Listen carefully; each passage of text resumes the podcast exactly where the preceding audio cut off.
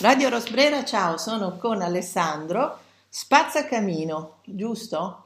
Spazzacamino e eh, sono rimasta colpita da due cose. Intanto uno si immagina che lo spazzacamino, non le figure tradizionali alla Walt Disney, però non arrivi con C1B8, è arrivato con C1B8. Praticamente se ricordate Blade Runner, no Blade Runner, Guerre Stellari, scusate, c'era...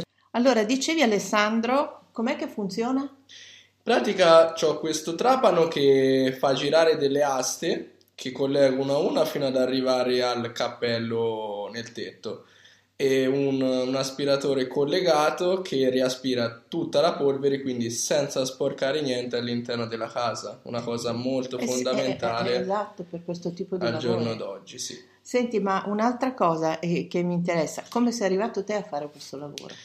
diciamo che io sono un dipendente Ok? quindi questo lavoro lo ha inventato il mio datore di lavoro Certo.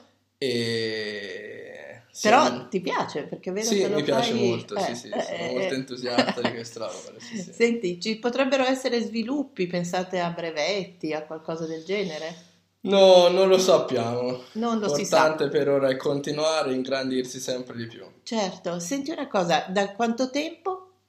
Io, questo è il quarto anno, E l'azienda c'è da? da sette anni. Possiamo dire come si chiama? Perché tanto... Spazzacamino Alessandro. Ah, perfetto. Allora, Spazzacamino Alessandro Sarteano, ehm, potrei aggiungere che sto sperimentando che non sporca davvero, nel senso che sono stata lì a impicciarmi di come funziona naturalmente e eh, posso dire che non ha ha niente a che vedere con le pratiche che si usavano una volta che oggettivamente tutto intorno al camino poi bisognava fare una bonifica.